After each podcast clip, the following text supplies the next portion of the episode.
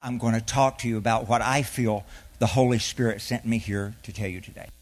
I'd planned if I was if we were having a normal service inside, I would lay out a teaching prior to this.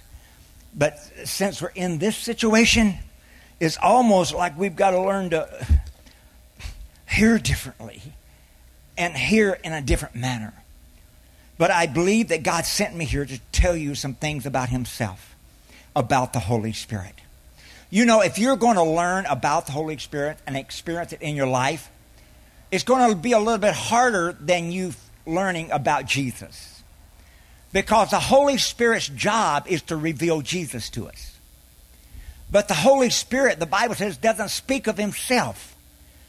So if we want the Holy Spirit, that's why Jesus is the one, our elder brother, directed us to receive the Holy Spirit expecting us to trust our elder brother Jesus, expecting us to trust his words enough that we would do what it would take to obey it. So the Holy Spirit is all the time talking to us about Jesus, drawing us closer to Jesus. But if you're going to have an experience with the Holy Spirit, it's not going to come out of the initiative of the Holy Spirit. It's going to become out of your initiative and my initiative. It's going to become out of us simply in obedience to what my elder brother told us to do. Well, you know, I have an elder brother. His name is John, still living. Merle, still living. My other brother, this el- was elder, also Earl. He's with the Lord. But, but about 50 years ago, back prior to the time of me coming to the Lord, John, my elder brother, would, would come on the job that I was working every Saturday. And I hated to see him drive up because I knew what he was going to do. Uh, he was not coming to me to talk to me about uh, hunting. He wasn't there to talk to me about fishing. He wasn't there. I knew that visit was special. And it would happen every Saturday. I worked in an establishment, so he would drive up in front of that establishment and he would walk in. And he would say, Jerry, he said, I want you to come to church tomorrow. I literally become to hate that visit. because number one, I was saying no to it all the time in my heart. But he knew that there's something that prompted John to keep prompting me toward a way, a change in my life. So John consistently would invite me every Saturday. He would drive up and he would do that. Well, I said no, I said no, I said no, I said no until things changed in my life. And all of a sudden came into my life with a storm like no other storms I'd ever faced. I didn't even realize it was a storm. I thought it was what had been sent into my life to take me out and take me down. But during that storm, I began to hear my brother's words. And that's the way a lot of us is with the Holy Spirit. Our elder brother has told us that we were to receive the promise of the Father, which was the Holy Spirit. And what we happen because circumstances in life are not bad enough to make us want to change, to make us want to be different. We still think we have got life on, by the tail. We can still handle it ourselves. And because of that, we simply say no, maybe not out here verbally, but inwardly by our actions and by our lack of commitment to, to pursue the Holy Spirit. Then what happens is we say no until things change.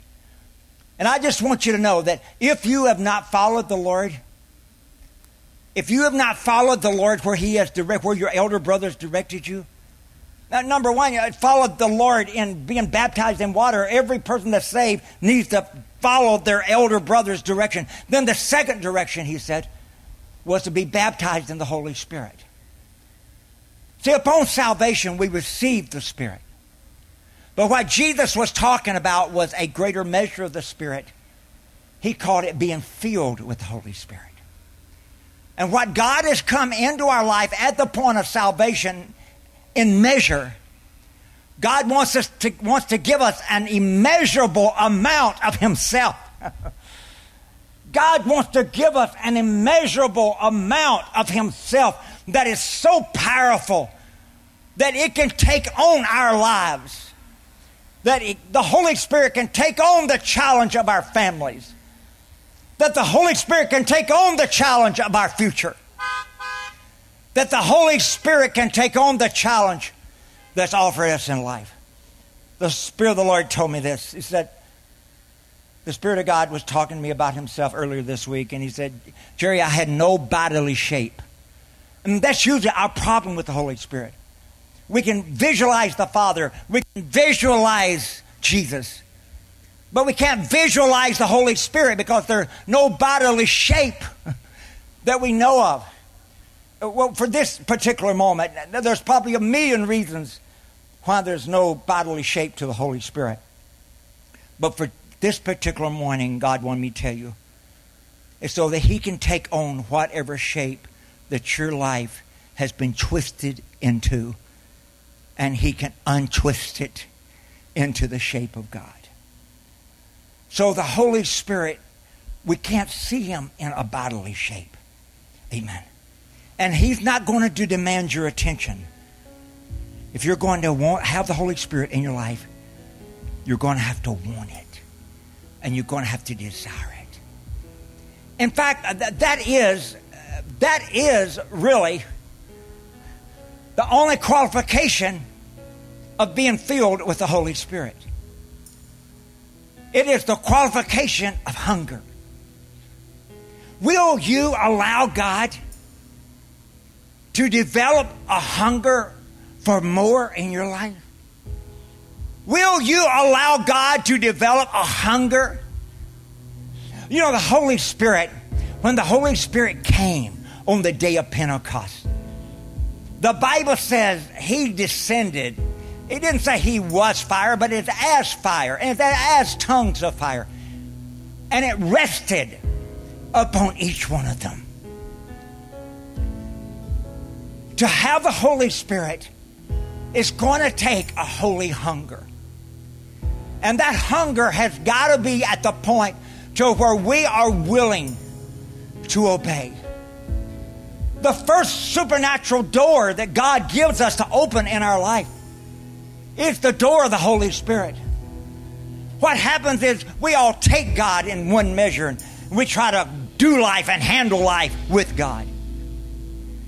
Instead of realizing God wants us to be able to yield our lives to a new control. That's why those that were filled with the Holy Spirit, they were considered drunk with wine. What they were talking about that I'm out from under, because they were acting as if they were under the control of something. But that's where Peter stood up and said that these are not drunk as you suppose. They're not drunk on wine, he said. But they're drunk because they have yielded themselves to a Holy Spirit. And when the Holy Spirit comes in our life, the first major thing is He calls us to yield. We're not our own anymore. We don't have to make our own decisions. We don't have to work out our own path. We don't have to try to work out our ministry. We don't have to try to work out our family anymore. Because the Holy Spirit comes to influence us I love that considered thought. That the first sign that they saw was fire. The second sign that they saw or heard was a supernatural yielding of people's mouths to God. And then a third sign that happened when they were filled with the Holy Spirit is there became a sense of intoxication and a sense of something else being in control. Has your life ever done that? Has it been shocking to those people around you? Number one, has there been a passionate fire that has hit your life that became so recognizable to people around you? They would say, What's burning that fire inside you? And has there been a recognizable change? Now, we that are filled in the, with the Holy Spirit, we know that it's yielding to that new and special language that God gives us. But has there been a yielding of the old language in your life? Has there been a yielding over? Has, has the Holy Spirit come to where you don't talk the same anymore? You don't look the same anymore. You don't act the same anymore. You're under a different influence. You're under a higher influence. It's greater than the influence of beer. It's greater than the influence of wine. It's the influence of the Holy Spirit. But immediately, it brings our life to where it's obviously visible that we're under another kind of control. Amen. So the passionate fire of God, the yielding God. And you know what? The passion of God is to come into our life through the Holy Spirit. I'm not talking about ongoing. I mean, at the very moment of impact there was a passionate pursuit of God, a passionate pursuit of ministry, a passionate pursuit of preaching, a passionate pursuit of the gifts of the Spirit. There was a passionate pursuit of the supernatural. There was a passionate pursuit that came on every one of those that were filled with the Holy Spirit that it lasted throughout their life. That's why even all those years later, even the disciples of John or John was able to say, I was in the Spirit on the Lord's day Even though they placed me on an Isle of Patmos, they put me in a place that's unnormal to me. They put me in a place that doesn't seem right, but that's okay because that passionate fire is still burning in my soul. Praise God. I'm going to pray for that and close this morning I may. You can't act it. You can't pretend it you can't even try to push it. What you can do, you can hunger for it. So I'm going to simply ask you I'm asking the Holy Spirit to come into us, into victory, into every person associated with us in such a supernatural way during this whole pandemic that the world around us knows. that we have been touched by something higher and stronger and mightier than we are. We've been touched by it. So, Lord, I pray right now, Lord, I pray for the hunger of the Holy Spirit. Lord, that every person that's listening to the sound of my voice now, they will not be able to do life normal again. That there will be a pursuit of the Holy Spirit in their life. And just as those 120 early disciples of Christ would not do anything until their life, until they had obedient to their elder brother that had told them to be endued with this power. So, Father, in Jesus' name, I pray right now, cause holy hunger to come. Cause holy pursuit of the Holy Spirit in each of our lives, Lord.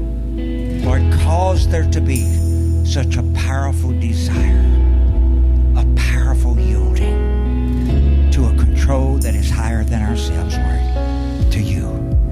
In Jesus' name we pray.